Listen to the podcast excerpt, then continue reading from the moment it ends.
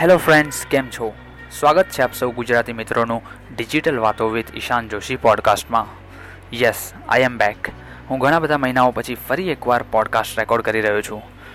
દોસ્તો, આ વખતે હું આ પોડકાસ્ટમાં કંઈક નવું લાવવા જઈ રહ્યો છું.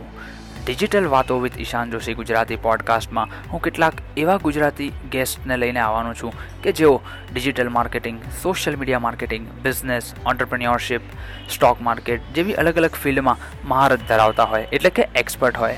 મિત્રો, આનો ઉદ્દેશ એટલો જ છે કે આપણે પણ અલગ અલગ ફિલ્ડના એક્સપર્ટ અને જાણકાર લોકો પાસેથી નવું નવું શીખી શકીએ.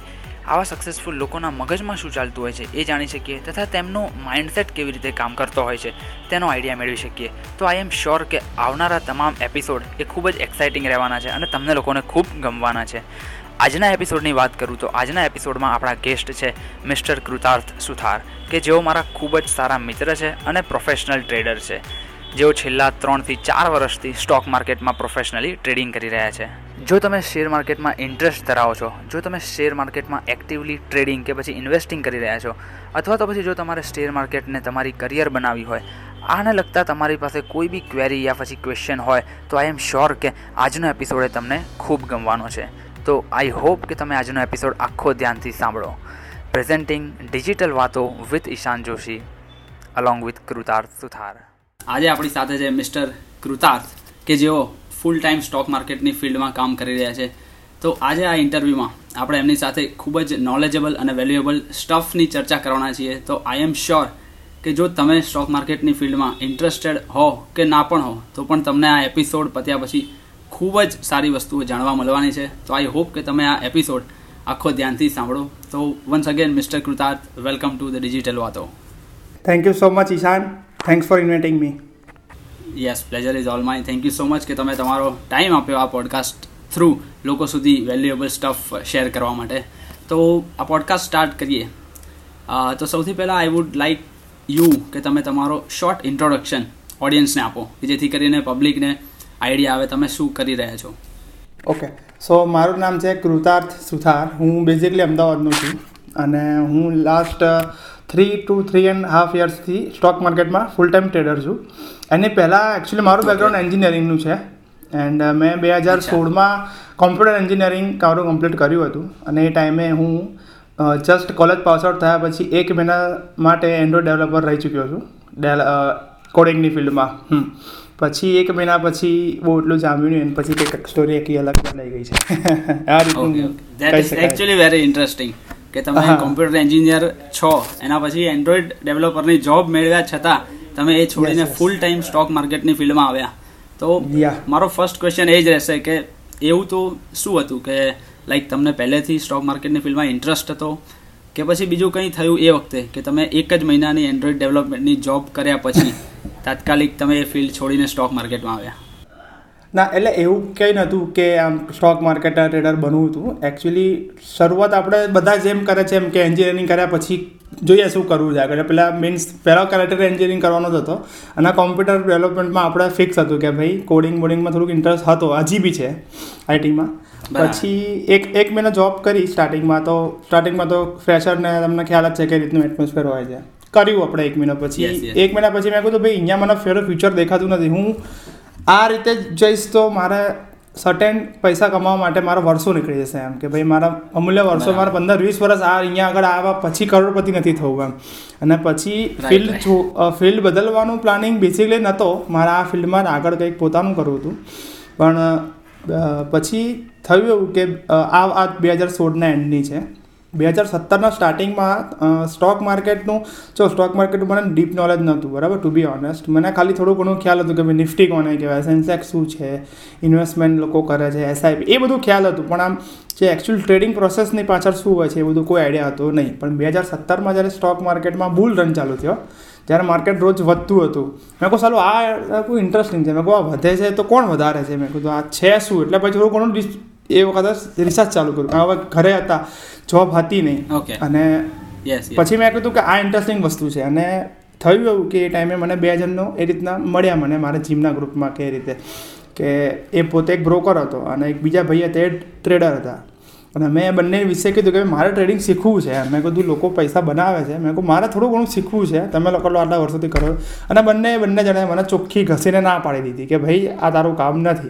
એટલે પછી આપણો ઇન્ટરેસ્ટ ડબલ થઈ ગયો. મેં કીધું હવે તો આ જ કરવું છે એટલે. એમ. મેં કહું એક વખત ફેલ થયા પછી જ છોડીશું. એમ. કોઈના કહેવાથી નહીં છોડીએ.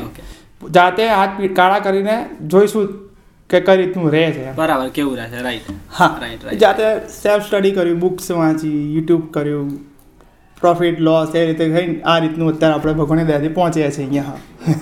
તો ટોટલ લગભગ તમે છેલ્લા ચાર વર્ષથી ફૂલ ટાઈમ કહી શકાય. Right yes yes yes yes yeah that is great so I am. Sure કે પબ્લિકને ઘણું બધું તમારી જોડેથી સ્ટોક માર્કેટ રિલેટેડ જાણવા મળવાનું છે આજના એપિસોડમાં તો આઈ વિલ ટ્રાય માય આપણે બેસ્ટ શરૂ કરીએ. Yes definitely so are you ready to take the questions sure definitely definitely awesome તો મારો ફર્સ્ટ ક્વેશ્ચન ઓબ્વિયસલી એ હશે કે ભાઈ વોટ ઇઝ સ્ટોક માર્કેટ પણ તમે એનો જવાબ આપો એ પહેલાં. મને ઓલવેઝ એવું થતું હોય કે ભાઈ મને કારણ કે મને એટલી ખબર છે કે ભાઈ સ્ટોક માર્કેટમાં સોમથી શુક્ર જે ટાઈમ હોય છે એનો સ્પેસિફિકલી. ડેલી કે ભાઈ સવા નવ વાગે. નવ ને પંદરે ચાલુ થતું હોય છે અને સાંજે સવા ત્રણ સવા ચાર I don't know exact time પણ એ ટાઈમ. પતતું હોય છે. તો એવું તો શું થતું હોય છે કે ભાઈ નવ ને પંદર થાય એટલે શેર વધઘટ થાય કે પછી કોણે મેનેજ કરતું હશે કેવી રીતે એ ચાલુ થાય? અને સવા ચાર થતાની સાથે જે બંધ થઈ જાય. તો આખું બેઝિકલી હાઉ ઇટ ઓપરેટ્સ હું સમ હું સમજાવી દઉં મારી રીતે. સવારનું એ જે ચાલુ થાય એને ઓપનિંગ બેલ કહેવાય. જ્યારે તમે સ્ટોક માર્કેટમાં શેરની લે વેચ કરી શકો. એક એક્સચેન્જ જે છે આપણે આપણે તો બેઝિકલી બે એક્સચેન્જ સૌથી મોટા છે. Bombay stock exchange BSC national stock exchange NSC બરાબર? બીજા બધા લોકલ એક્સચેન્જ પણ છે. આપણું અમદાવાદમાં સ્ટોક એક્સચેન્જ પણ છે. અને એ બધું કમ્બાઈન થઈને એનએસસી અત્યારે એનએસસી અત્યારે નંબર વન ગણાય છે ઇન્ડિયાનું સો એ એક્સચેન્જ ટાઈમ યસ એક્સચેન્જ એવા ટાઈમ ડિસાઇડ કરેલા છે કે સવારે સવા નવથી બપોરના સાડા ત્રણ સુધીમાં તમે શેરની લેવડ દેવડ કરી શકો. હવે શરૂઆત. જ્યારે થઈ કે કોઈ કંપની છે રિલાયન્સ ધારો કે રિલાયન્સનો શેર તમારે લેવા છે એનો મતલબ તમારે એ કંપનીનો એક હિસ્સો લેવો છે શેર લેવો છે. એકચ્યુઅલી શેરનો મતલબ જ એ થાય છે કે zero point zero zero zero one percent તું એનો માલિક જ કહેવાય મીન્સ કોઈ બી વ્યક્તિ લે છે તમે એના માલિક થઈ ગયા કહેવા તો એની લેવડદર માટે એક સટન ફિક્સ કરેલો છે કે ભાઈ તારે કોઈક વ્યક્તિએ શેર વેચવો છે અને સામે કોઈક લેનાર છે, તો એક ટ્રાન્ઝેક્શન થશે, બરાબર? તો એ એક્શન થ્રુ થશે. એક્શન છે વચ્ચે હશે ઓકે ચલ, આ જેનિલ બાર છે ઓકે આ સેલર છે, એનાથી એક એક્શન થશે. એનો ટાઈમ એ લોકોએ ફિક્સ કરેલો છે. તો એ ટાઈમમાં બધું જ ભાવને જે વધઘટ છે ને, એ આખો બેઝિકલી ખેલ સપ્લાય અને ડિમાન્ડનો છે. જે રીતે નોર્મલ બીજો કોઈ માર્કેટ ચાલતું હોય એ પ્રમાણે શેર માર્કેટ ચાલે છે. પણ શેર માર્કેટમાં શેરની લેવડ દેવડ થાય. કોઈ કાપડાના બજારમાં તમે જાઓ તો કોઈ સર્ટેન કેટેગરીનું કાપડું છે કે ભાઈ કોઈક એ રીતનું છે તો એની ડિમાન્ડ વધી જાય તો દુકાનદાર એનો ભાવ વધારી દેશે કે ભાઈ આ તો બહુ ડિમાન્ડમાં છે. અને લોકો જે લેનાર છે એ લોકો વધારે ભાવ આપવા રેડી થઈ જશે એમ કે ભાઈ ના મારે બી આ જોઈએ છે. પેલે કે ધારો કે આ હિરોઈને પહેર્યું છે કોઈક સોંગમાં તો કે હું આના વીસ હજાર આપું. પેલો કે ના, હું પચીસ હજાર મને આપ. આ રીતને એક ઓપ્શન પ્રોસેસ હોય. તો એ જ વસ્તુ શેરમાં હોય. ધારો કે રિલાયન્સના કે કોઈ કંપનીને સારા ન્યૂઝ આવે, તો લોકો એ શેરનો ભાવ એમને કરતાં વધારે આપવા તૈયાર થઈ જાય. ડિમાન્ડ વધી ગઈ, તો ભાવ વધી ગયો કે ભાઈ હું સોના બદલે હું એકસો પાંચ આપીશ, પણ તું મને શેર અત્યારે તાત્કાલિક આપી દે એમ. જે લોકોને જે અર્જન્સી હોય છે, ઉતાવળ હોય છે, તેના લીધે ભાવ વધે છે. અને એનાથી ઓપોઝિટ જે સેલ કરવાની કે ભાઈ કાઢો કે આ તો ઘટવાના છે. એમાં સપ્લાય આવી ગયો કહેવાય. કે ભાઈ બહુ બધા એકસાથે વેચી રહ્યા છે તો એનો ભાવ ઘટી જાય. લોકો સસ્તામાં વેચવા તૈયાર થઈ જાય. જે વસ્તુ રિયલ એસ્ટેટ છે કે કોઈ બી ફિલ્ડમાં કામ કરે છે એ જ એ જ રૂલ્સ બધા આમાં બી કામ કરે છે. એ રીતનું હોય છે ટૂંકમાં બેઝિકલી સવાર સાડા ત્રણ વચ્ચે આ રીતનો ખેલ હોય છે. ઓકે ઓકે અને સોમથી કરે? તો. લાઈક આ બધું મેનેજ કરવા માટે કોઈ ઓફિશિયલ એવું ગવર્મેન્ટ તરફથી કોઈ બોડી કે એ રીતનું હોય છે યસ યસ એને કહેવાય SEBI S E BI security and exchange board of India તો એ એકચ્યુઅલી બધું મેનેજ કરે કે ભાઈ ક્યાં કોઈ જગ્યાએ ફ્રોડ તો નથી થઈ રહ્યું કોઈ ટ્રાન્ઝેક્શનમાં કોઈ બ્રોકર દ્વારા કે ભાઈ સપોઝ તમારે એક્સચેન્જ થ્રુ શેરની લેવડ દેવડ કરવી હોય તો તમે ડાયરેક્ટ ના કરી શકો. એના માટે તમારે વચ્ચેની એક થર્ડ પાર્ટી જોઈએ એને કહેવાય બ્રોકર બરાબર? તો આપણે ઇન્ડિયામાં ઘણા બધા બ્રોકર્સ છે. તો એના પર આપણે પછી વાત કરીશું બ્રોકર વિશે. પણ એ બ્રોકર. પણ ઘણા લોકો એ રીતનું કરતા હોય છે કે ભાઈ કોઈ કસ્ટમરને ખ્યાલ નથી તો એ બ્રોકર્સ એમના શેર એમના જાણબાર વેચી દે કે કઈ રીતનું થાય. તો એ બધાનું નિયમન કરવા માટે સેબી સેબી કરીને એક આપણી સંસ્થા છે. હા right right so in short. Overall management માટે. યસ યસ સેબી બધું સંભાળતું હોય છે.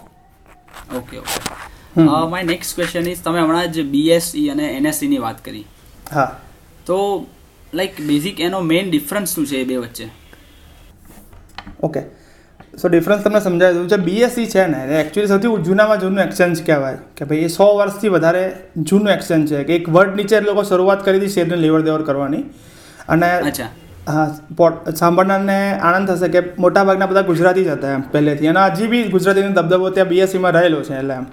કે હજી પણ તમે જાઓ તમે ગુજરાતી નામ જોવા મળે. દસમાંથી સાત તો ગુજરાતી જ હોય એમ. એટલે એ બધા ગુજરાતી. બિઝનેસમેનોએ આ રીતનું એક લેવડ દેવડ માટે સ્ટોક એક્શન કરીને જગ્યા બનાવી હતી. મીન્સ એ લોકોએ શરૂઆત બહુ જ નાની કરી હતી અને પછી ધીમે ધીમે એક્સપાન્ડ થતું ગયું. તો એ સૌથી જૂનામાં જૂનું એશિયાનું માર્કેટ છે. Exchange okay stock exchange market સૌથી જૂનામાં જૂનું. યસ યસ અને એના પછી એનએસસી આવ્યું અને એને બધું કમ્બાઈન કરે. દરેક સિટીમાં એક એક્સચેન્જ તો હતા જ એમ. કે ભાઈ આપણા માણક ચોકમાં બી પહેલાં હતું સ્ટોક શેર બજાર. બરાબર? એ બધાનું કમ્બાઈન કરીને એનએસસી થઈ ગયું ઇમર્સ થઈ ગયું. કોલકાતાનું હતું કે રીતનું હતું. તો અત્યારે સૌથી મોટા મોટું એનએસસી થઈ ગયું છે. National stock exchange okay okay હા અને બીજી વસ્તુ કે તમે કદાચ એફ એન્ડ કરીને સેગમેન્ટ સાંભળ્યો હશે કે ભાઈ ફ્યુચર અને ઓપ્શન તો એ એકચ્યુઅલી બેઝિકલી સ્પેક્યુલેટ સ્પેક્યુલેશન માટે છે. તો હું એના પર આપણે હું પછી આવીશ પણ એ એ વસ્તુ તમે ખાલી એનએસસી થ્રુ જ કરી શકો. બીએસસીમાં તમે ખાલી કેશ માર્કેટ એટલે કે જે શેરની લેવડ દેવડ છે જે શેર મેં તમને કીધું તમે કંપનીના માલિક કહેવા. એ તમે બીએસસી થ્રુ કરી શકો. અને એનએસસી થ્રુ પણ કરી શકો પણ બીએસસી અને એનએસસીમાં બેઝિકલી આ ડિફરન્સ છે કે એનએસસીમાં તમે એફ એન્ડના ટ્રેડિંગ કરી શકો એમ. ઓકે તો ફોર એક્ઝામ્પલ ધારો કે રિલાયન્સ કંપની છે તો એ લિસ્ટેડ થયેલી હોય તો એ બીએસસીમાં હશે કે એનએસસીમાં હશે? એ બંનેમાં હશે એકચ્યુઅલી કોઈ કંપનીનો આઈપીઓ આવતો હશે તો જો સારી કંપની હશે તો એ બંનેમાં લિસ્ટેડ થશે.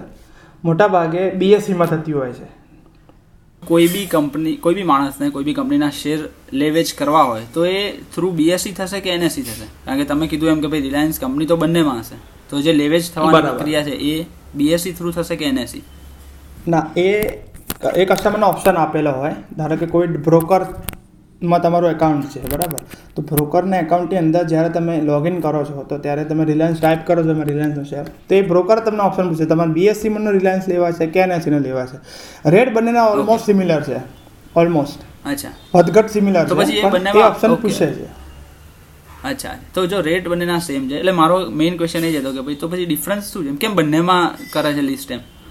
કોઈ બી કંપની છે તો એ કેમ બીએસસી અને એનએસસી બંને બંને આખા? એક્સચેન્જ બંનેની આખી કાર્ય કામ કામ કરવાની રીત આખી બંનેની અલગ છે એક્સચેન્જની પણ બેઝિકલી મુદ્દો એ છે કે ભાઈ તમારે કંપનીના માલિક બનવું છે તો એના માટે તો એ લિસ્ટ થવા માટેના બેનિફિટ્સ અમુક અલગ હોય કે ભાઈ એનએસસીમાં તમે કોઈ લિસ્ટ કરો છો તો એના પરથી તમારે ફ્યુચર ઓપ્શનની અંદર જો તમારી કંપનીને લઈ જવી હોય તો તમે એના ઓપ્શન મળે છે.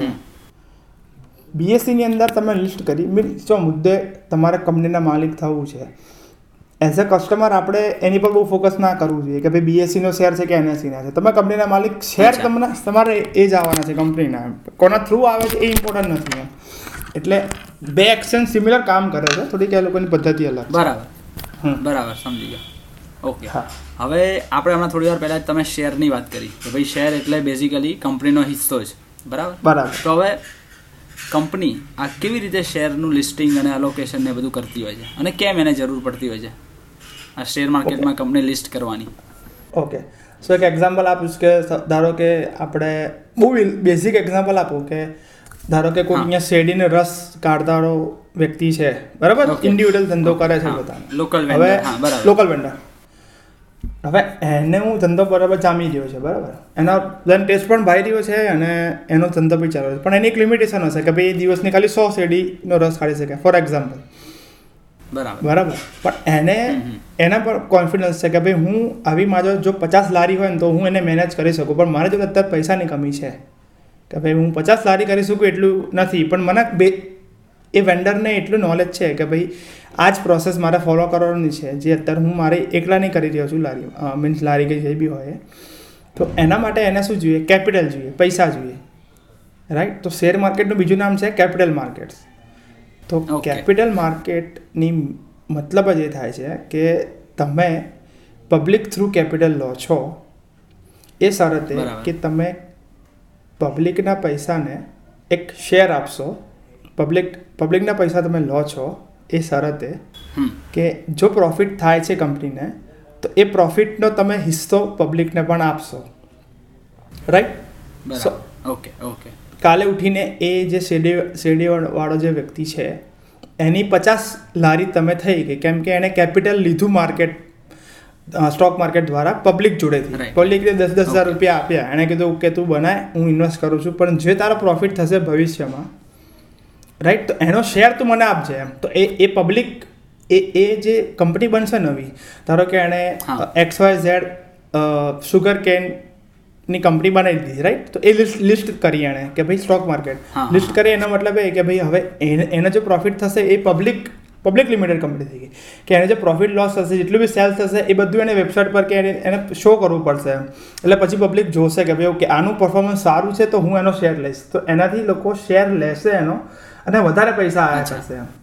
તો એને જેટલા વધારે પૈસા જેટલું કેપિટલ વધારે આવે એની કંપની એટલી મોટી થતી જશે અને એ સામે તમને શેર આપે જ છે એટલે રાઈટ તો એ એ તમને પ્રોફિટ શેરિંગ પણ આપશે. એને કહેવાય ડિવિડન્ડ જે દર ક્વાર્ટર કંપની આપતી હોય છે. પર શેર ડિવિડન્ડ મળે.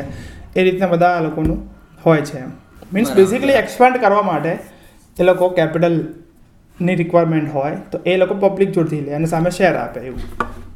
ઓકે તો I think IPO term be આના રિલેટેડ જ હોય એવું મને લાગે છે બીકોઝ અત્યારે એક્ઝેક્ટલી આને જ આઈપીઓ પ્રોસેસ કહેવાય અને આ જ પ્રોસેસ આઈપીઓ પ્રોસેસ છે એક્ચ્યુઅલી એને કહેવાય ઇનિશિયલ પબ્લિક ઓફરિંગ બરાબર એટલે એટલે પબ્લિકને તમે આપો છો કે ભાઈ ચલો અમે તમને આટલા શેર આપીશું કે વીસ શેર આપીશું તમે અમારી કંપનીમાં પંદર હજાર ઇન્વેસ્ટ કરો રાઈટ બરાબર તો એ કરોડ લોકોએ ભર્યા ધારો કે આઈપીઓ એક કરોડ લોકોએ. તો એની જોડે ખાસું એવું કેપિટલ આવી ગયું. પછી એ કેપિટલનું એ ગમે તે કરી શકે. જનરલી આની પર કેવું હોય છે કે બધું ઓડિટને બધું થતું હોય કે ભાઈ કેપિટલનો યુઝ એણે ક્યાં કર્યો? એટલે ફ્રોડ થવાનો ચાન્સ બહુ ઓછા છે પણ કંપની જો એટલી દમદાર ના હોય તો આઈપીઓની અંદર પણ લોસ થઈ શકે છે એમ. શેર નીચો લિસ્ટ થઈ શકે છે. એવું રીતનું બધું હોય છે આમાં process okay okay got it અને આઈપીઓ લાવવા માટેના કોઈ ક્રાઇટેરિયા કે પછી કે ભાઈ સર્ટન ટાઈપની કંપની તમે આટલું ટર્ન ઓવર કે આ તે કરો તો જ આઈપીઓ લાવી શકો કે એવું કંઈ હોય છે કે પછી એક્ઝેક્ટ કોઈ બી કંપની એક્ઝેક્ટ એક્ઝેક્ટ પણ આંકડા નથી ખબર. પણ આઈપીઓમાં. બે ટાઈપનું હોય છે કે ભાઈ એમએસસી આઈપીઓ હોય છે કે મીડિયમ એન્ડ સ્મોલ સ્કેલ ઇન્ડસ્ટ્રીઝનું હોય છે. Sorry. SME sorry SME IPO હોય છે સ્મોલ એન્ડ સ્કેલ ઇન્ડસ્ટ્રી અને એક બીજો આઈપીઓ જે હોય છે એ પબ્લિક લિમિટેડ કંપની હોય છે. તો એસએમઈ આઈપીઓમાં એ સો કરોડ કે બસો કરોડ એકદમ નાની કંપની હોય કે એના માટે એ લોકો બરાબર. આઈપીઓ લાવતા હોય છે. અને એના પછી જે મોટી કંપનીઓ હોય તો એના માટે ડાયરેક્ટ તમારે એનએસસી કે બીએસએમ લિસ્ટેડ થાય રીતનું. મને એક્ઝેક્ટ ફિગર ખ્યાલ નથી પણ આ રીતની પ્રોસેસ હોય છે. રાઈટ પણ બેઝિકલી આ રીતની પ્રોસેસ હોય છે. હા હા. રાઈટ રાઈટ ઠીક. આપણે બહુ ડીપમાં ટેકનિકાલિટીઝમાં નહીં જઈએ પણ હા. તમે કોઈ બી ન્યૂઝ ચેનલ જુઓ કે પછી ન્યૂઝપેપરમાં જોતા હો તો બે ટર્મ બહુ જ આમ ફોકસમાં હોય છે કે ભાઈ એક સેન્સેક્સ અને બીજું નિફ્ટી તો આ બેના શું રોલ હોય છે? સ્ટોક તો માર્કેટ મેં તમને સૌથી પહેલાં કીધું કે ભાઈ બે એક્સચેન્જ છે આપણા ઇન્ડિયામાં બીએસસી અને એનએસસી બરાબર? જે બીએસસી અને એનએસસીના એક્સચેન્જની અંદર એ લોકોએ એક ઇન્ડેક્સ બનાવેલો છે. એ ઇન્ડેક્સ એક આંકડો છે જે દરેક કંપની સપોઝ સેન્સેક્સની વાત કરું તો સેન્સેક્સનું ફૂલ ફોર્મ છે સેન્સિટિવ ઇન્ડેક્સ ઓકે તો સેન્સેક્સને એસએનપી થર્ટી પણ કહેવામાં આવે છે. તો એ થર્ટી કંપનીઝનું એક ઇન્ડેક્સ છે. એ થર્ટી કંપનીઝ એટલે બેઝિકલી ઇન્ડિયાની ટોપ થર્ટી કંપનીઝ છે. રિલાયન્સ છે એચડીએફસી છે એચડીએફસીની જે બીજી એક્સિસ બેંક બેંક છે મોટી આઈટી કંપની ટીસીએસ એ બધા બધાને યસ તો એ લોકોનું એક એક એ લોકોએ ઇન્ડેક્સ નક્કી કર્યું છે કે ભાઈ એવરેજ એમ. કે એવરેજ આટલો એક આંકડો લોકોએ નક્કી કર્યો છે. સંસદ કરતાં ધારો કે ફોર્ટી વન થાઉઝન્ડની અરાઉન્ડ હોય તો એ બેઝિકલી રિપ્રેઝન્ટ કરે છે ઇન્ડિયન ઇકોનોમીને એમ કે ભાઈ ત્રીસ કંપની જો વધી રહી છે એનો મતલબ ઇન્ડિયા પણ ગ્રો કરી રહ્યું છે. બેઝિકલી આવો આઈડિયા કઈ ગણી શકો તમે. Right right right right so અને નિફ્ટી છે એ આપણે એનએસસીનું ઇન્ડેક્સ છે. એમાં ફિફ્ટી કંપનીઝ છે. ફાઇવ ઝીરો પચાસ કંપની છે. એમાં પણ જે બીએસસીની જે ત્રીસ કંપની છે એ તો છે. બાકીની વીસ કંપની એ લોકો એડ કરી. ટૂંકમાં એ લોકો પચાસ કંપની ઇન્ડેક્સ ઇન્ડેક્સ ઘણી બધી ઇન્ડેક્સ છે જો મેં તમને સેન્સેક્સની વાત કરી નિફ્ટી ફિફ્ટી છે નિફ્ટી હંડ્રેડ છે નિફ્ટી ટુ હંડ્રેડ છે નિફ્ટી આઈટી નિફ્ટી ફાર્મા. એ રેપની અલગ ઇન્ડેક્સ બનાવેલા છે પણ સૌથી મેઇન ઇન્ડેક્સ તમે નિફ્ટી અને સેન્સેક્સને કહી શકો કેમ કે ઇન્ડિયાની ઇકોનોમી રિપ્રેઝન્ટ કરે છે. જે પબ્લિક લિમિટેડ લિસ્ટેડ કંપની છે. એટલે આમ કે જ્યારે માર્કેટ વધ્યું થઈ હોય એવું કહી શકાય. ત્યારે મેઇનલી આ બેના નામ સંભળાતા હોય છે. પણ એકચ્યુઅલી છે ને સ્ટોક માર્કેટની જે ઇન્ડેક્સ જે આંકડા રજૂ કરે છે ને એ ફ્યુચર પ્રિડિક્શન ટાઈપનું હોય છે. એમ કે ભાઈ એવું નહીં એવું જરૂરી નથી જ કે ભાઈ આજે કોઈક સારા ન્યૂઝ આવ્યા તો માર્કેટ ઉપર જ જશે. એમ.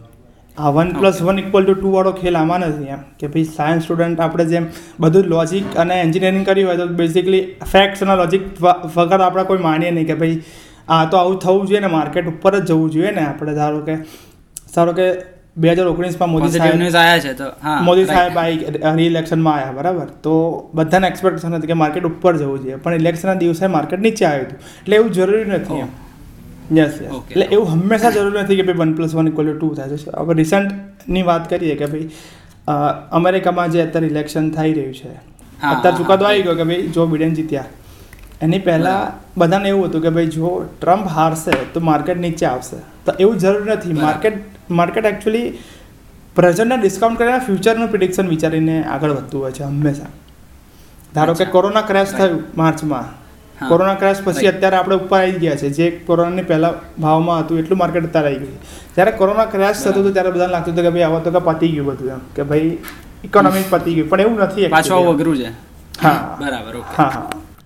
એટલે એક બીજી વસ્તુ કહીશ કે ભાઈ માર્કેટમાં જે તમે ઇન્ડેક્સ જોવો છો કે ભાઈ જે વધે છે નિફ્ટી સનસેટ એ છે ને બધા ન્યૂઝ બધા ન્યૂઝ કે બધાનું અંદર એ ઓલરેડી એને એબ્ઝોર્બ કરી લીધો આવે છે એમ કે ભાઈ ન્યૂઝ અચ્છા. પછી આવે છે. એમાં મુમેન્ટ પહેલાં થઈ ગયેલી હોય છે એવું કહી શકાય એમ કે ભાઈ હા. બરાબર. તો કાઇન્ડ ઓફ રિવર્સ છે કે એવું નથી કે ભાઈ ન્યૂઝ આવ્યા પછી માર્કેટ વધ્યું? હા. ન્યૂઝ પછી પણ થોડી ઘણી મુમેન્ટ થતી હોય છે પણ બેઝિકલી આમ માર્કેટ ફ્યુચરનું પ્રિડિક્ટ કરીને બધું કામ કરતું હોય છે એમ. શોર્ટ ટર્મનું બહુ સારું હા એવું છે. That is really interesting I am sure કે જે લોકો સ્ટોક માર્કેટમાં ઇન્ટરેસ્ટેડ હશે એમને આ એપિસોડ ઘણો જ સારો લાગી રહ્યો છે. અને ઇનફેક્ટ ગુજરાતીઓ છે તો મોટે ભાગે દર ઘરે દરેક ઘરમાં કોઈક ને કોઈક તો સ્ટોક માર્કેટમાં ઇન્ટરેસ્ટેડ હોય જ છે. હા હા સો ટકા કેમ નહીં? કુલ સો હવે તમે જેમ કીધું કે તમે એન્ડ્રોઈડ ડેવલપમેન્ટ છોડીને ફૂલ ટાઈમ આમાં કરી રહ્યા છો. તો હવે અત્યારે કોઈ બિગિનર છે કે જેને સ્ટોક માર્કેટની ફિલ્ડમાં આવું છે તો how people can make money એના કયા કયા રસ્તા છે કે જેના થ્રુ સ્ટોક માર્કેટમાં રહીને પબ્લિક પૈસા કમાઈ શકે? ઓકે સો મારો જવાબ છે ને થોડોક આમ પેસિમિસ્ટિક રહેશે એમ કે ભાઈ આમ કે નેગેટિવ ટાઈપ કહી શકો લોકો. પણ હું. બહુ રિયલિસ્ટિક માણસ છું એમ કે બહુ વાસ્તવમાં માનવાનો માણસ છું. જો સ્ટોક માર્કેટનું બીજું નામ કેપિટલ માર્કેટ છે બરાબર? કેપિટલ મીન્સ પૈસા. બરાબર. માર્કેટને તમે એક મેટાફોરમાં દરિયો ગણી શકો. ઓકે, તો માર્ક દરિયાની અંદર શું રૂલ છે? કે ભાઈ જે મોટી માછલી કે જે તાકાતવાર ભર માછલી હોય, એ નાની માછલીને ખાય અને નાની માછલી એના કરતાં નાની માછલીને ખાય અને પછી અને સૌથી નાની માછલી જીવજંતુઓને બધાને ખાય. સો માર્કેટમાં તમારે આવવું હોય, તો તમારે નાની માછલી કે જીવજંતુ બની નહીં આવવાનું. ઇન ધ સેન્સ કે તમારે કેપિટલ કોઈ વ્યક્તિ એવો વિચારે કે ભાઈ હું આજે પાંચ હજાર રૂપિયા નાખું છું માર્કેટમાં.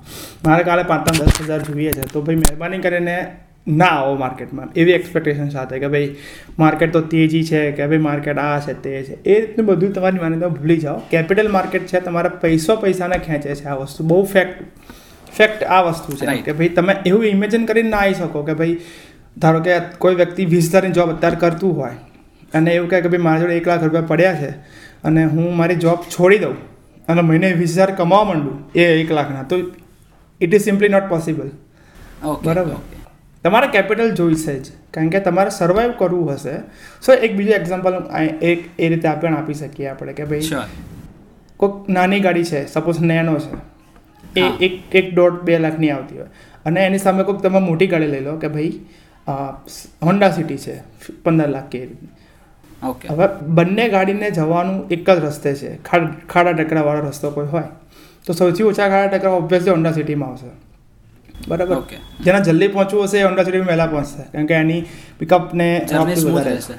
જર્ની સ્મૂથ રહેશે. અને બીજું અગર એક્સિડન્ટ થાય છે તો સેફટી પણ એમાં વધારે છે કે બરાબર. માર્ક મીન્સ તમે એ રોડને માર્કેટ ગણી શકો અને ઓકે ગાડીને તમે ઇન્ડિવિડ્યુઅલનું કેપિટલ ગણી શકો. ભાઈ જે વ્યક્તિ નાના કેપિટલ વાળો વ્યક્તિ છે ને તો માર્કેટમાં તો જો એક્સિડન્ટ ગમે ગમે ત્યારે થાય છે અને રોડ ઓબ્વિયસલી સ્મૂથ તો હોવાનો નથી. માર્કેટ ઉપર નીચે થતું જ હોય. છે. તો તમે નાની ગાડી લઈને કઈ રીતના આવશો? તમે ઝાટકા વધારે આવશે જો એક્સિડન્ટ થશે તો તમે પતી પણ શકો છો. એટલીસ્ટ મોટું કેપિટલ હશે તમારા જોડે plan A plan B plan C plan D ready હશે કે ભાઈ જો આ ના જોયું તો આ આ ના જોયું તો આ એમ. એટલે મીન્સ આ રીતનું એવું કહી શકાય જો કોઈ બિગિનર હોય ને તો સૌથી પહેલાં તો એણે જો સૌથી પહેલાં ઇન્વેસ્ટ તો નોલેજમાં જ કરવું જોઈએ. એ તો હું પણ માનું છું બરાબર? કે બીજા કોઈ કોર્સ કોર્સ કોઈ કરવાની જરૂર નથી. આજકાલ આજકાલ બધું ટેલિગ્રામ પર ને આ બધું કોર્સ પર ઘણી બધી ચેનલો બહુ નોનસેન્સ ચાલે બહુ. બહુ નોનસેન્સ ચાલે છે. જો સિમ્પલ વસ્તુ છે.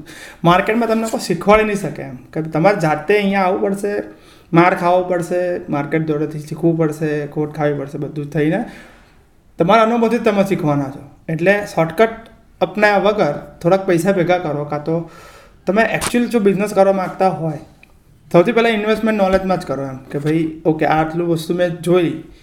નોલેજ કરતાં નોલેજ પાંચ ટકા જ છે. નાઇન્ટી ફાઈવ પર્સન્ટ તમારું એક્શન જ છે. બરાબર? તો એક્શન લો તમે. ઓકે શરૂઆત નાની જ કરો. એવું નહીં કે ભાઈ દસ લાખ પચાસ લાખ નાખવાની જરૂર નથી. પણ એટલીસ્ટ હું તો કહું છું પાંચેક લાખની રકમ હોવી બહુ જ જરૂરી છે એમ. ઓકે એક્સપિરિયન્સ લેવા માટે પણ સ્ટાર્ટિંગમાં યસ યસ બિગિનર્સ હોય તો એટલીસ્ટ પાંચ લાખથી દસ લાખ તો આમ હોવા જોઈએ. હું એવું માનું છું. એટલા હોય તો એના પછી તમે શું કે એવું કહેવાય છે ને કે don't put all your eggs in one basket yes so વધારે તમારો જો કેપિટલ હોય તો તમારો જો plan A plan B plan C ready હોય કે ભાઈ ચલો આ ફેલ ગયું ઓકે અમારા જોડે આ આટલું આટલું બેકઅપ પડ્યું છે. Okay beginner short backup plan કોઈ રહે. સ્ટાર્ટિંગ તમે એઝ કરો છો તો. યસ યસ એટલે ઇન્સ એ રીતે સટ્ટામાં ના આવો કે ભાઈ ચાલ મારા જોડે પાંચ હજાર રૂપિયા છે પાંચના જીરો થાય તો મારા શું વાંધો છે? પાંચ હજારના મારું તો નુકસાન પાંચ હજારનું જ જશે ને. હું પાંચ હજાર ઇન્વેસ્ટ કરું છું અને પાંચના જીરો થઈ જાય છે તો મારે તો પાંચ હજાર જ ગયા ને એમ.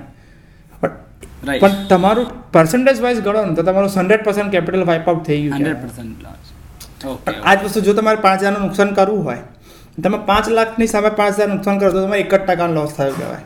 અને આવા તમે સો વખત ખોટા પડો ત્યારે તમારું હંડ્રેડ પર્સન્ટ લોસ થશે.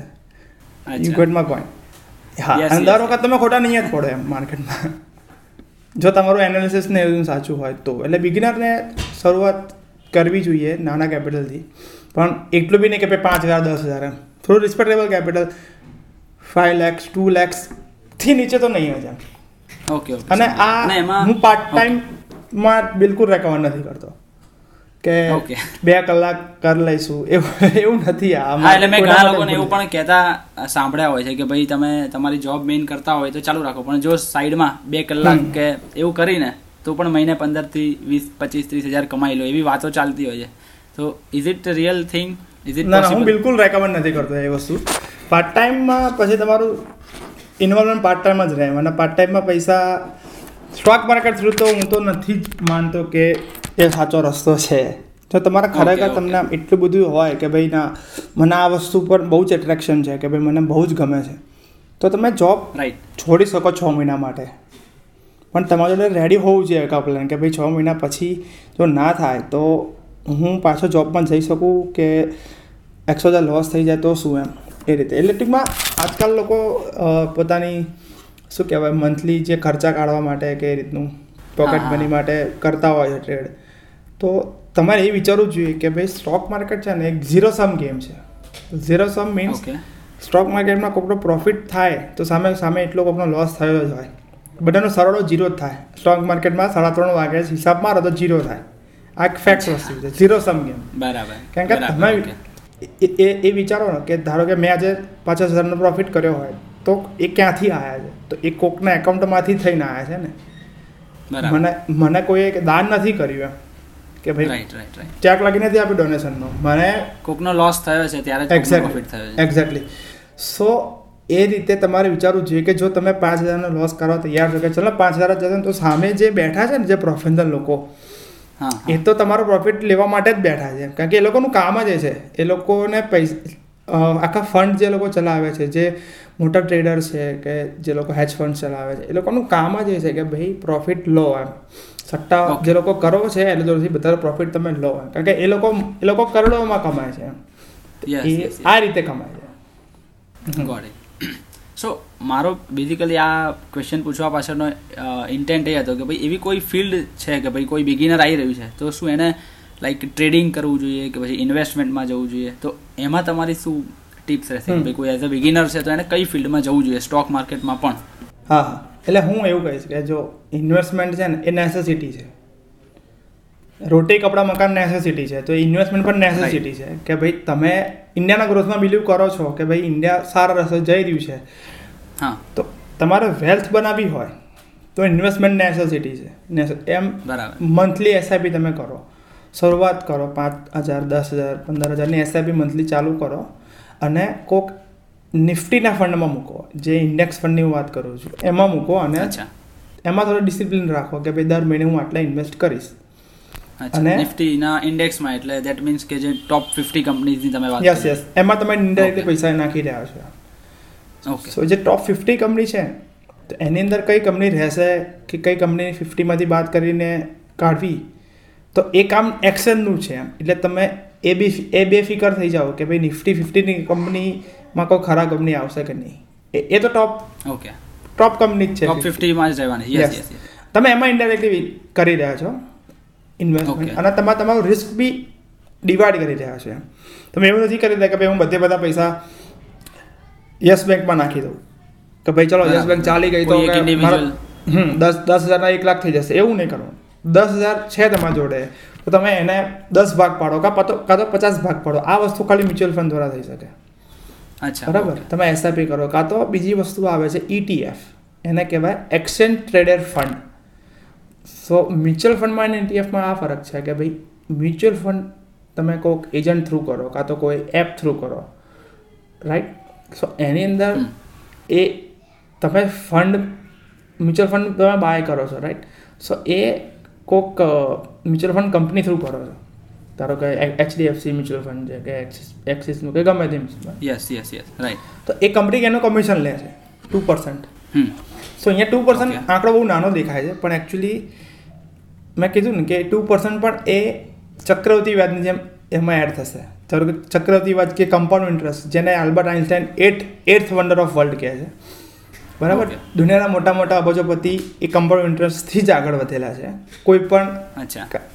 અને કમ્પાઉન્ડ ઇન્ટરેસ્ટ એક યુનિવર્સલ નિયમ છે એમ. એટલે. આખા યુનિવર્સમાં એ વસ્તુ કામ કરે છે. બરાબર? એ એકચ્યુઅલી આપણે ભણેલા છીએ કમ્પાઉન્ડ ઇન્ટરેસ્ટ પણ પ્રેક્ટિકલ ટર્મમાં આપણે એટલો યુઝ કરતા જોયો નથી કે આ તો બહુ ધ્યાન નથી આપ્યું પણ એકચ્યુઅલ જે છે કમ્પાઉન્ડ ઇન્ટરેસ્ટ જ છે એમ. સો જે ટુ પર્સન્ટ ફી છે મ્યુચ્યુઅલ ફંડ કંપની જે લે છે એ બી કમ્પાઉન્ડ થશે. સો તમારા હાથમાં એકચ્યુઅલ રિટર્ન કરતાં ઓછું રિટર્ન છૂટશે. ઓકે સો સૌથી સેફ અને સૌથી બેસ્ટ શોર્ટકટ આ છે કે ભાઈ નિફ્ટી બીઝ કરીને એક ઇટીએફ છે જે નિફ્ટી કંપનીનું એક્સચેન્જ ટ્રેડેડ ફંડ એ ફંડ છે પણ તમે એને શેરની જેમ બાય કરી શકો છો. સો. તમે એક ડિસિપ્લિન એવી રાખી શકો કે ભાઈ મંથલી હું એક્સ અમાઉન્ટની નિફ્ટી બીસ બાય કરીશ મારા ટ્રેડિંગ એકાઉન્ટમાં કે ડીમેટ એકાઉન્ટમાં જે બ્રોકર થ્રુ મેં ઓપન કરાવ્યું છે. તો સૌથી બેસ્ટમાં શોર્ટકટ રસ્તો આ છે જેમાં નિફ્ટી બીસ છે ઇટીએફ છે એમાં ઝીરો પોઈન્ટ ટુ પર્સન્ટ જ ફીસ છે. એટલે સો તમે ગણો તો તમે પૈસા બચાવી રહ્યા છો અને તમે ઇન્ડિયાના ગ્રોથમાં પણ સામેલ થઈ રહ્યા છો. અને ઇન્વેસ્ટમેન્ટનું છે ને હંમેશા લોંગ ટર્મ હોવું જોઈએ. લોંગ ટર્મ મીન્સ પાંચ વર્ષનો લોંગ ટર્મ નથી ગણતો. દસ વર્ષ પંદર વર્ષ વીસ વર્ષ ને લોંગ ટર્મ કહી શકો એમ. કે ભાઈ મારે પંદર વર્ષ પછી મકાન લેવું હોય કોઈ બંગલો લેવો હોય તો હું અત્યારથી ઇન્વેસ્ટ કરીશ તો મારા પૈસા અમુક ઘણા થશે કે ભાઈ બે ગણા ચાર ગણા પણ એ પંદર વર્ષે તમને દેખાશે. એટલે એ ડિસિપ્લિન આજકાલના યુઝમાં કદાચ મને ડાઉટ છે કે કોઈને હોય કે આટલી ધીરજ. પણ actually આ રસ્તો ટર્મ ઇન્વેસ્ટમેન્ટની જ્યારે વાત કરીએ ત્યારે it should be more than ten years યા અને બીજી ટ્રેડિંગની આપણે વાત ચર્ચા કરી કે ઇન્વેસ્ટમેન્ટ કરવું જોઈએ કાં તો ટ્રેડિંગ કરવું જોઈએ. તો સપોઝ ટ્રેડિંગ કરવું હોય તો સ્ટાર્ટિંગ જેને કરવું છે તો એ કેશ માર્કેટથી કરી શકે. જે મેં કીધું શેર તમે બાય સેલ કરી શકો છો. બરાબર? અને એના પછીનું જે સ્ટેજ છે જેને કહેવાય future and options F and O બરાબર? સો પ્રોફેશનલ ટ્રેડર્સ છે કે જે પ્રોફેશનલ હેજ ફંડ જે લોકોનું કામ જ ટ્રેડિંગ કરવાનું છે તો એ મોટાભાગના લોકો ફ્યુચર ઓપ્શનમાં જ કરે ટ્રેડિંગ હું પોતે ઓપ્શનમાં કરું છું. અને ઘણા ફ્યુચર્સમાં કરતા હોય છે ઘણા ઓપ્શનમાં કરતા હોય છે ઘણા કમ્બાઈન કરતા હોય છે. મારી એક્સપર્ટીસ કહી શકો કે ઓપ્શનમાં છે. અચ્છા ઓકે બરાબર. સો હવે કોઈ બી બિગિનરને તમે જે આ ત્રણ ચાર ઓપ્શન આપ્યા એમાં સ્ટાર્ટ કરવું હોય તો શું અત્યારે એવી કોઈ ઓનલાઈન પ્લેટફોર્મ્સ ને બધું અવેલેબલ છે કે જેથી કરીને કોઈ ઇઝીલી ઓનલાઈન એમનું એકાઉન્ટ ઓપન કરી શકે કે કોઈ બી પ્રોસેસ સ્ટાર્ટ કરી શકે? બીકોઝ પહેલાના જમાનામાં કદાચ આટલું બધું ઓનલાઈન નહોતું. Yeah, ઓફલાઈન બધી પ્રક્રિયાઓ થતી હતી. તો જો અત્યારે કોઈને સ્ટાર્ટ કરવું હોય તો how can they start okay so સૌથી અત્યારે એટલું મોટો બેનિફિટ છે કે તમારે ઓનલાઈન એકાઉન્ટ ઓપન કરવા માટે ઘણી બ્રોકર્સ છે. જો ટિપિકલી બે ટાઈપના બ્રોકર્સ હોય છે આપણે અહીંયા અત્યારે. ઓનલાઈન ઓફલાઈન બંનેમાં. એક કહેવાય full time broker full service broker. Sorry full service broker કહેવાય. અને બીજા જે બ્રોકર્સ છે એને કહેવાય ડિસ્કાઉન્ટ બ્રોકર બરાબર? તો સપોઝ ડિસ્કાઉન્ટ બ્રોકરમાં કહ્યું કે ભાઈ ફિક્સ બ્રોકરેજ પ્લાન હોય કે ભાઈ પર ઓર્ડર તમારે વીસ રૂપિયા લાગે એક બાજુના બાય બાય સાઈડના સેલ સાઈડના વીસ રૂપિયા. એટલે તો એક એક ટ્રાન્ઝેક્શન થાય તો તમારે ખાલી ચાલીસ રૂપિયા બ્રોકરેજ આપવાની. હવે પહેલાંના જમાનાના જે બ્રોકર્સ હતા એ લોકો ટર્ન ઓવર બેઝ લેતા હતા. કે ધારો કે મેં પચાસ હજારના કોઈક શેર લીધા અને પચાસ હજાર શેર સેલ કર્યા. તો ટોટલ મારી ટ્રાન્ઝેક્શન એક લાખનું થયું કહેવાય. રાઈટ ટર્ન ઓવર એ લોકો એક લાખ ઉપર સપોઝ ત્રણસો રૂપિયા કે રીતની બ્રોકરેજ લેતા હતા. હવે ધારો કે મેં એક કરોડનું ટર્નઓવર કર્યું દિવસમાં.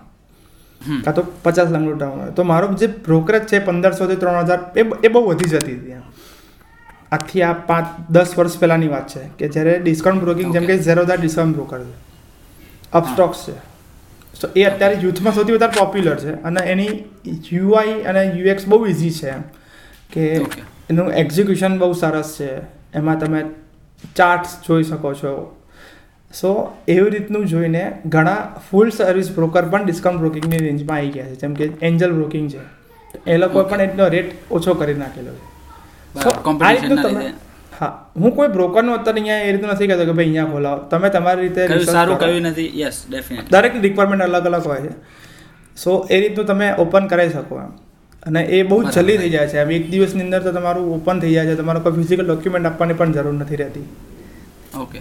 એ રીતનું ઇન શોર્ટ જો કોઈને ચાલુ કરવું હોય તો એક બે દિવસમાં ઓનલાઈન પ્રક્રિયાઓ પૂરી કરીને આ બધા પ્લેટફોર્મ ઉપર સ્ટાર્ટ કરી શકે છે. કરી શકાય સો સૌથી મોટી બ્યુટી આ જ છે આ આ બિઝનેસની કે તમે સ્ટાર્ટ કરવું હોય તો તમારે એક કે બે દિવસમાં એમ કે ભાઈ હું અહીંયા બેઠા બેઠા મોબાઈલમાંથી એકાઉન્ટ ઓપન કરીને ટ્રેડ કરી શકું છું. એટલે આ બિઝનેસ છે.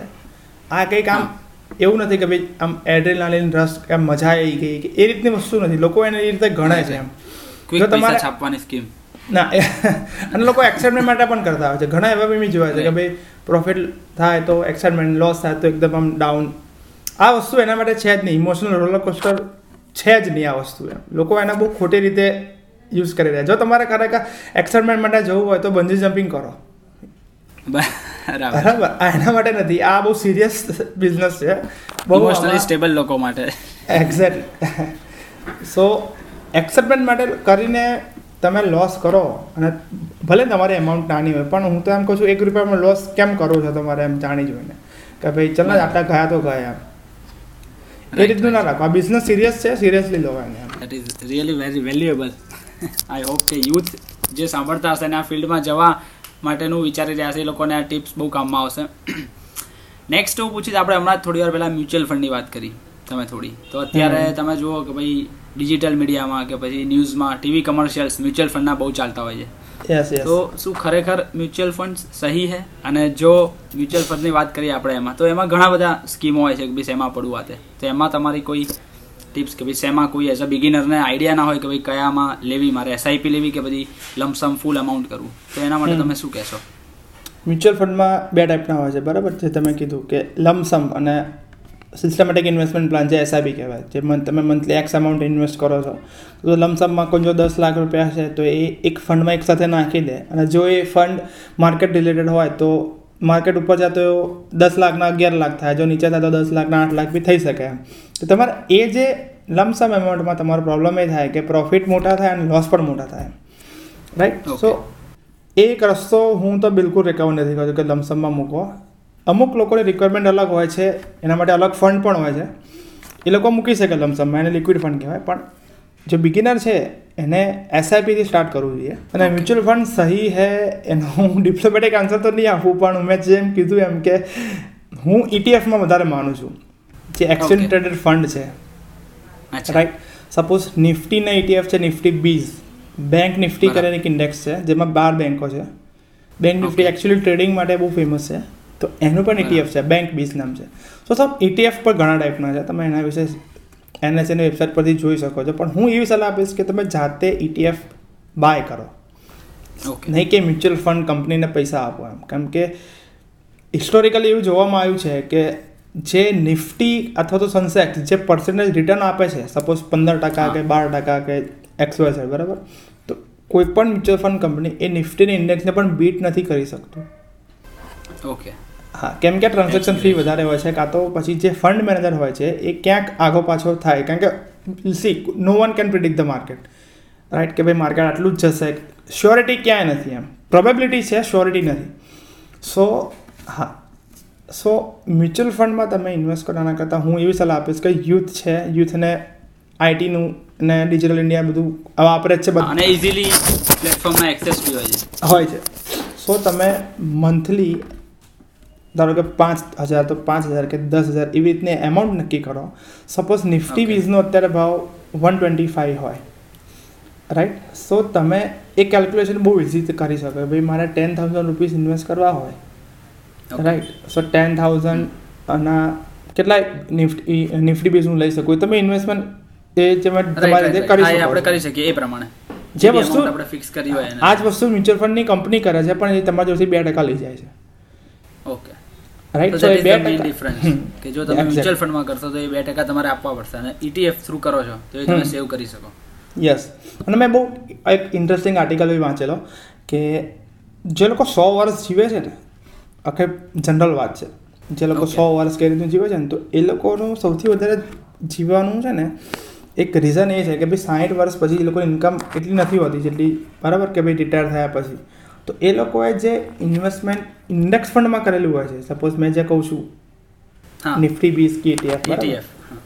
ઓકે સો એ લોકોને એ પૈસા એમને રિટાયરમેન્ટ પછી કામમાં આવે છે. અને પૈસા છે તો એ લોકો એમને એમના પોતાના પણ મેડિકેશન પર કે હોસ્પિટલ માટે એ પૈસા એમને યુઝ કરી શકે છે. એટલે એકચ્યુઅલી આ ઇન્ટરેસ્ટિંગ વસ્તુ જાણવા મળી હતી કે તમારે જો તો સો વર્ષ જીવવું હોય તો ઇન્ડેક્સ ફંડમાં ઇન્વેસ્ટ અત્યારથી કરી દો. અને હેલ્ધી લાઈફસ્ટાઈલ ચાલુ કરો. Okay okay okay Yeah. So mutual it- કમ્પેરિઝનમાં યા મ્યુચ્યુઅલ ફંડ કરતાં ઇટીએફ સો એવું એવું કહી શકાય કે ભાઈ અત્યારે આપણે જે ગાડીઓ ચાલે છે પેટ્રોલ ડીઝલથી રાઈટ સો એને તમે મ્યુચ્યુઅલ ફંડ ગણો. અને જે ઇલેક્ટ્રિક વ્હીકલ આવી રહ્યા છે હવે જે ફ્યુચરમાં એને તમે ઇટીએફ ગણી શકો એમ. કે ભાઈ એની એફિશિયન્સી સારી છે અને એ પોલ્યુશન નથી કરતી. અને તમારો પૈસા લોંગ ટર્મમાં તમારા બચાવી આપે છે. તો મેં ઇટીએફને હું એવું કહી શકું કે ભાઈ ઇન્ડિયામાં ઇટીએફનું એટલું ચલણ નથી પણ યુએસમાં વર્ષોથી લોકો ઇટીએફમાં ઇન્વેસ્ટ કરે જ છે. અચ્છા. અહીંયા પણ આઈ હોપ કે આવે એમ એ રીતનું. કમિંગ યર્સમાં થોડું વધતું જશે એનું બરાબર. હવે જો કોઈને ETF લેવો હોય તો એવી કોઈ લાઈક તમે હમણાં પ્લેટફોર્મની વાત તો કરી અથવા એના સિવાય જો કોઈ મોબાઈલ એપ્લિકેશન હોય જે તમે કહી શકો કે જેથી ઇઝીલી કોઈ એમાં કરી શકે. હા. સો સપોઝ ઝેરોધા બ્રોકર છે એની એપ્લિકેશન નામ છે ઝેરોધા કાઇટ કે આઈટી કાઇટ રાઈટ સો ઝેરોધામાં તમે એકાઉન્ટ ઓપન કરાવી શકો છો તમારી રીતે. અને એમાં કોઈ એક ડેટ ફિક્સ કરી શકો કે ભાઈ હું દર મહિનાની પાંચ તારીખે આટલા એમાઉન્ટના ETF નિફ્ટીના ETF કાં તો પછી એ હું પરચેસ કરીશ એમ. સો તમે એમાં એવું પણ કરી શકો કે ભાઈ twenty five percent Nifty BeES twenty five percent bank BeES twenty five percent એક લિક્વિડ બીસ કરીને આવે છે. Liquid BeES liquid BeES actually જે આપણે એફડી હોય છે ને એ ટાઈપનું હોય છે. ગવર્મેન્ટ બોન્ડ સિક્યોરિટી એમાં એ લોકો ઇન્વેસ્ટ કરે. સો તમે એટલું જ રિટર્ન આનાથી આનાથી પણ કમાઈ શકો છો અને એક ચોથું આવે છે ગોલ્ડ બીસ જે અત્યારે ગોલ્ડ તો બધાને ઓબ્વિયસલી આપણે ઇન્ડિયન ગોલ્ડ ગમતું જ હોય બધાને.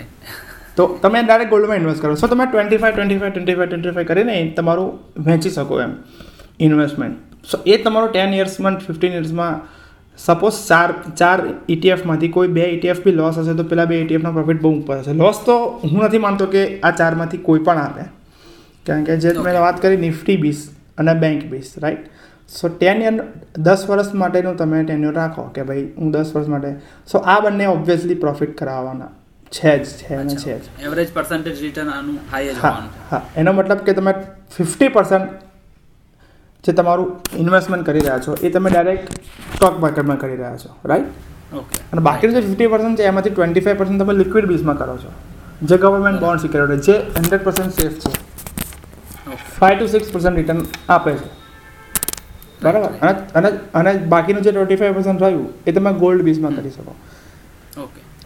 તમે can you please explain about this gold BeES like કેવી રીતે લોકોને એનો શું ફાયદો? ગોલ્ડ બીઝનું બેઝિકલી કેવી રીતે ઓપરેટ કરે છે? ઓકે સો તમે એક ગોલ્ડ બીઝ બાય કરો તો એ છે ને એકચ્યુઅલી જે અત્યારે દસ ગ્રામ ગોલ્ડનો ભાવ ફિફ્ટી થ્રી થાઉઝન્ડ અરાઉન્ડ ચાલતો હશે રાઈટ યસ હા હા હા. સો એ એનો એક ગ્રામનો ભાવ હોય છે. આઈ એમ નોટ શ્યોર એક ગ્રામ કે પોઈન્ટ વન ગ્રામ પણ એ ટાઈપનું હોય છે. સો બેઝિકલી તમે એક ગોલ્ડ બી બાય કરો ને તો એ હા. એકચ્યુઅલી એક્સચેન્જની અંદર ફિઝિકલ ફોર્મમાં સ્ટોર થાય છે. અચ્છા. હા ફિઝિકલ ગોલ્ડ એક્સચેન્જની અંદર સ્ટોર થાય છે. ઓકે. સો ધારો કે આખા દિવસનું ગોલ્ડનું ટર્નઓવર એક કિલો ગોલ્ડનું થયું. સો એક્સચેન્જ એકચ્યુઅલી એક કિલો ગોલ્ડ એ એની ડિપોઝિટરીમાં મૂકશે એમ. એટલે જે આપણા gold ના જગ્યાએ rate- એ લોકો ફિઝિકલી મૂકે. Yes right yes so actually એ ફિઝિકલ ગોલ્ડ જ છે. એવી કોઈ એ કોઈ બીજી કોઈ સ્કીમ નથી એકચ્યુઅલી પણ તમે બહુ જીત એકદમ ઓછામાં ઓછું ગોલ્ડ પણ તમે બાય કરી શકો એમ. ગોલ્ડ બીજમાં એ પાવર છે કે તમે ચાહો એ રીતનું. સપોઝ તમારે ફિઝિકલ ગોલ્ડ દુકાનમાં લેવું હોય તો તમે હા. મિનિમમ ગોલ્ડ કેટલું? એમાં એટલું બાય ના કરી સર્ટન અમાઉન્ટમાં જ લેવું પડે. રાઈટ રાઈટ રાઈટ પહેલામાં તમારો ફ્રીડમ છે એમ કે ભાઈ મારા ખાલી પાંત્રીસ હજાર પાંચસોનું નિફ્ટી ગોલ્ડ બીસ લેવા છે. તો બી તમે એને લઈ શકો. કારણ કે એની રકમ જ નાની છે ઇટીએફની સો ચાર તમે- બી થોડું ઓછું યસ ડેફિનેટલી સો તમે આ રીતનું એક કરી શકો. યુથને હું કહીશ કે ભાઈ તમે રિસ્ક તમે અને આને કહેવાય એસેટ અલોકેશન સો એસેટ તમે જે કરો છો ફિફ્ટી પર્સન્ટ ઇક્વિટીમાં તમે નાખે. ઇક્વિટી મીન્સ જે સ્ટોક માર્કેટ છે એ. રાઈટ અને બાકીના ફિફ્ટી પર્સન્ટમાં તમે શું કર્યું? કે તમે ગોલ્ડમાં નાખ્યા. ટ્વેન્ટી ફાઈવ પર્સન્ટ અને ટ્વેન્ટી ફાઈવ પર્સન્ટ તમે નાખ્યા લિક્વિડ બીઝમાં જે લિક્વિડ બીઝ સૌથી સેફમાં સેફ છે આ ચારમાંથી એમાં અપડાઉન નથી આવતી. એમાં ખાલી ફ્લેટ જ રહે છે. Seven five to seven percent fix રહે છે. ગોલ્ડમાં અપડાઉન આવી શકે સ્ટોક માર્કેટમાં ઓબ્વિયસ અપડાઉન આવી શકે પણ આમાં નથી એમ. એટલે મીન્સ ચારમાંથી બેલેન્સિંગ તમે આ રીતનું કરી શકો એમ. સૌથી સેફમાં સેફ આ વસ્તુ છે. અને તમારે જાતે કરી શકો છો એમ. કોઈ મ્યુચ્યુઅલ ફંડ મેનેજરની કે કોઈ એજન્ટની બી જરૂર તમારે આમાં નથી. બરાબર. કોઈક બી બ્રોકર એપ્લિકેશન દરેક બ્રોકર આ વસ્તુ સપોર્ટ કરે છે. એવું નથી કે ઝેરો થાય તમે તમારી રીતે તમે બ્રોકરનું રિસર્ચ કરી શકો છો એમ. Okay okay got it. So my next question will be for like some experience people કે ભાઈ જે અનુભવી લોકો થોડું થોડું નોલેજ ધરાવીને અત્યારે સ્ટોક માર્કેટમાં કામ કરી રહ્યા છે. તો એ લોકોના આવા ક્વેશ્ચન હોય છે કે ભાઈ કેવા શેર લેવા જોઈએ? ક્યારે પર્ટિક્યુલરલી આપણે ઇન્વેસ્ટમેન્ટ કરવું જોઈએ? કારણ કે એ લોકો બેઝિકલી મેં મેં એવું પણ સાંભળ્યું છે કે ભાઈ તમે હમણાં વાત કરી યુટ્યુબ ચેનલ કે ભાઈ ટેલિગ્રામ ચેનલોમાં એમાં અમુક પ્રકારની સ્ક્રિપ્ટો ચાલતી હોય છે કે ભાઈ એ તમને માર્કેટ ખુલે એ પહેલાં જ પ્રેડિક્શન થોડું કહી દેતા હોય છે. તો જે અનુભવી લોકો છે કે જે કરી રહ્યા છે તો એમને તમે શું સલાહ આપશો? જે અનુભવી છે. સો એમને એટલું તો ખ્યાલ છે કે ભાઈ બાય સેલની પ્રોસેસ શું હોય છે રાઈટ યસ હા. પણ એ લોકો લાલચ આવીને કાં તો પછી આમ વધારે પડતો વિશ્વાસ આવીને કે એ રીતે કે ભાઈ આ કંપનીના શેર લઈ લો વધવાના છે કે શેર બજારનું બીજું નામ અફવાનું બજાર પણ છે. અને આ અફવાઓ પહેલાં નથી ચાલે છે. એવું નહીં કે ડિજિટલ યુગથી ચાલે છે. એ વર્ષોથી ચાલે છે એમ. કે ભાઈ પચાસ વર્ષ પહેલાં પણ અફવાઓથી જ બજાર વધતું હતું એમ. અને આજ પછી પણ બજાર રીતે જ વધવાનું જ છે. પણ અત્યારે કેવું છે કે ડિજિટલમાં એમ્પ્લિફાય થઈ ગયું છે એ બજાર. કે ભાઈ તમારા બહુ બધા સોર્સ આવી ગયા છે. કે ભાઈ અહીંયા આગળ મેસેજ છે કે ટેલિગ્રામ છે કે વોટ્સએપ ગ્રુપ છે કે ગમે તે. હું એટલું કહીશ કે હું એટલું કહીશ કે ભાઈ ધારો કે કોઈ વ્યક્તિ છે ફૂલ ટાઈમ નહીં પણ પાર્ટ ટાઈમ કે ભાઈ આઈટી કંપનીમાં જોબ કરે છે. તો એ ઓબ્વિયસલી એના આઈટી સેક્ટરનું થોડું ઘણું નોલેજ હશે. બેન્કિંગ સેક્ટર કરતાં આઈટી સેક્ટરનું થોડુંક નોલેજ હશે. આપણે એવું કહી શકીએ. બરાબર? તો આઈટી સેક્ટરનો માણસે શું કરવું જોઈએ કે ભાઈ આઈટી કંપનીની અમુક કંપની છે જે ટોપ કંપની છે ટીસીએસ છે ઇન્ફોસિસ છે વિપ્રો છે એને તમારે જાતે ટ્રેક કરવી જોઈએ. કે ભાઈ આનું રિઝલ્ટ ક્યારે આવે છે? કે એને વધઘટમાં એને કોઈ ડીલ કરી છે કે નહીં? રાઈટ તો નિફ્ટીમાં તો પચાસ કંપની છે પણ એકચ્યુઅલ સ્ટોક માર્કેટમાં બેથી ત્રણ હજાર કંપની લિસ્ટેડ છે. તમે દરેક કંપનીને ટ્રેક કરી શકો એ તો પોસિબલ છે નહીં. સો તમે જે સેક્ટરના છો એ સેક્ટરની કંપનીને તમે ટ્રેક કરી શકો. અને એની અંદરની જે વધઘટ છે તો એની અંદર તમે ઇન્વેસ્ટમેન્ટની ઓપોર્ચ્યુનિટી દેખાય કે ભાઈ આ ઇન્ફોસિસનું શેર છે. સપોઝ કોઈક એક્સોઝેડ ન્યૂઝ નેગેટિવ આવે છે રાઈટ અને કંપનીનો શેર હજાર રૂપિયાનો શેર થઈ જાય છે આઠસો રૂપિયા. બરાબર. So as a experience investor કે ટ્રેડર તમને એટલું ખબર હોવી જોઈએ કે ભાઈ કંપનીમાં ટેમ્પરરી ડેન્ટ આવ્યો છે ન્યૂઝ ખરાબ આવ્યા છે. એનાથી કંપની ખરાબ નથી થઈ જવાની. સો આઠસો તો એવું કહી શકાય કે તમે ટ્વેન્ટી પર્સન્ટ ડિસ્કાઉન્ટમાં એ શેર મળી રહ્યો છે. જ્યારે કે આપણે કોઈક મોલમાં ખરીદી કરવા જઈએ છીએ ટ્વેન્ટી પર્સન્ટ થર્ટી પર્સન્ટ એ જ વસ્તુ આપણે સસ્તામાં શેર મળી રહ્યા છે. તો એ વખત એકચ્યુઅલી ઇન્વેસ્ટમેન્ટ કરવા જોઈએ એમ. આને કહેવાય વેલ્યુ ઇન્વેસ્ટિંગ કે ભાઈ એ વસ્તુની વેલ્યુ તમને સસ્તામાં મળી રહે છે. અને બીજું આવે છે ગ્રોથ ઇન્વેસ્ટિંગ રાઈટ ગ્રોથ ઇન્વેસ્ટિંગમાં આપણે રાહ નથી જોતા કે ભાઈ નીચે આવે માર્કેટ આપણે હજાર રૂપિયાનો શેર છે હજાર લો હજારનો બે હજાર થવાનો છે. તમને એટલો બધો વિશ્વાસ છે પણ એ વિશ્વાસ ક્યારે આવશે કે તમારું એનાલિસિસ હશે? તમે કંપનીને ટ્રેક કરી હશે. તમે એનું અંદર બહાર થોડું ઘણું જાણતા હશો. Yes yes yes right fundamentals કંપનીના કેવા છે. તમે થોડું ઘણું નો નો નો એ તો બિલકુલ એવોર્ડ કરો કીધું તમે એ એ બિલકુલ એવોર્ડ કરો. એ નોઇઝ છે. અને કોઈ તમને પૈસા એઝ યુ હેવ સેડ કે ભાઈ no one can predict the market no one can predict possible જ નથી. અને વોરન બફેટ જે આપણે વેલ નોન ઇન્વેસ્ટર છે એ છે વેલ્યુ ઇન્વેસ્ટર એમણે એકચ્યુઅલી એમની સંપત્તિ તો સાઠ વર્ષ જ ઊભી કરી છે જે બિલિયનર થયા છે. કેમ કે પાવર ઓફ કમ્પાઉન્ડિંગમાં એ પણ બહુ જ માને છે. Yes that was very valuable so yes I think we are about to end of this podcast તો જતા જતા તમે કોઈ એવી બે ત્રણ ટિપ્સ યંગ જનરેશન માટે જો અગર કંઈ કહી શકો. બે ત્રણ એવા વેલ્યુએબલ પોઈન્ટ તમારા બે ત્રણ વર્ષના સ્ટોક માર્કેટના એક્સપિરિયન્સ પરથી. તો એ શું હશે? સો ટિપ્સ એટલે પેલી સ્ટોક ટિપ્સ તો નહીં આપું કે ભાઈ આ સ્ટોક વધારે બી કે ભાઈ માઇન્ડસેટ રિલેટેડ હોય કે ભાઈ હા હા. જો જોકિંગ સો માઇન્ડસેટ રિલેટેડ તો હું એ જ કહીશ કે ભાઈ સ્ટોક માર્કેટ છે એક બોરિંગ પ્લેસ રાખો તમે તમારા માઇન્ડમાં કે પૈસા કમાવાની પ્રોસેસ એકચ્યુઅલી બોરિંગ છે. તમે ગ્લેમરાઇઝ ના થાઓ કે ભાઈ માર્કેટ વધે છે તો ઓહો કે બાય કરો બાય કરો સર બહુ શાંતિથી માર્કેટ રાખો. પ્રોફિટ થાય તો બી શાંત રહો લોસ થાય તો બી શાંત રહો. ત્યાં માર્કેટ ભાગી જવાનું નથી માર્કેટ તમે મળશો પછી પણ રહેવાનું છે. તમે હતા નહીં પહેલાં પણ માર્કેટ છે જ. સો ઉતાવળમાં એને એમ કે ભાઈ કોઈક કંપનીના શેરનો ન્યૂઝ આવ્યા અને તમે તમને અંદરથી લાગે છે કે આ કંપની વધવાની છે. અને તમારા જોડે એક લાખ રૂપિયા છે તો એક લાખ રૂપિયા બધામાં ના નાખી દો મહેરબાની કરીને એમ. ઓકે. કોઈ પણ કંપનીમાં એટલી શ્યોરિટી નથી જ કે આ વસ્તુ આ રીતે જ થશે એમ. એવું તમે ક્યારેય નહીં કહી શકો એમ. સો એક એવું કહીશ કે ભાઈ શાંત રહો એક્સાઇટમેન્ટ પર ના આવો. થોડું જાતે સેલ્ફ સ્ટડી કરો. Telegram channel YouTube channel WhatsApp group બધા લેફ્ટ થઈ જાઓ. કોઈ જોઈન કર્યા હોય તો બહુ પોતાનું પોતાના પગ પર ઊભા થાઓ પોતાની ભૂલોથી શીખો. બીજું કોઈ માર્કેટમાં શીખવાડી નહીં શકે. સ્વિમિંગ કરવું હોય તો જાતે પાણીમાં પડવું પડે. માર્કેટમાં આવવું હોય તો જાતે પ્રોફિટ લોસ કરવા પડે. હાથ ગરમ કરવા પડે તેજી મંદીમાં. બાકી તો નહીં શીખાય. Right right right that is that yes. was a really very important point. Yeah. So yes once again mr krutar thank you so much for thank you so much coming on this podcast and sharing this amazing valuable stuff from your side. Yeah, i hope yeah. you like this. See I, I i enjoyed thoroughly. awesome awesome yes yes thank you thank you thank you so very much તમે તમારો precious time આપીને આ આખો episode સાંભળ્યો એ બદલ હું તમારો ખૂબ ખૂબ આભારી છું. જો તમને આ એપિસોડ ગમ્યો હોય તો પ્લીઝ તમે એને સોશિયલ મીડિયા પર શેર કરવાનું બિલકુલ ભૂલશો નહીં. તમે મને તમારા સોશિયલ મીડિયા એકાઉન્ટ પર ટેગ કરીને પણ આ એપિસોડ શેર કરી શકો છો. મારો ઇન્સ્ટાગ્રામ હેન્ડલ છે રિયલ ઈશાન જોશી મળીએ છીએ આપણે ફરી એકવાર આવા જ ઇન્ફોર્મેટિવ અને વેલ્યુએબલ એપિસોડ સાથે. ત્યાં સુધી ગુડ બાય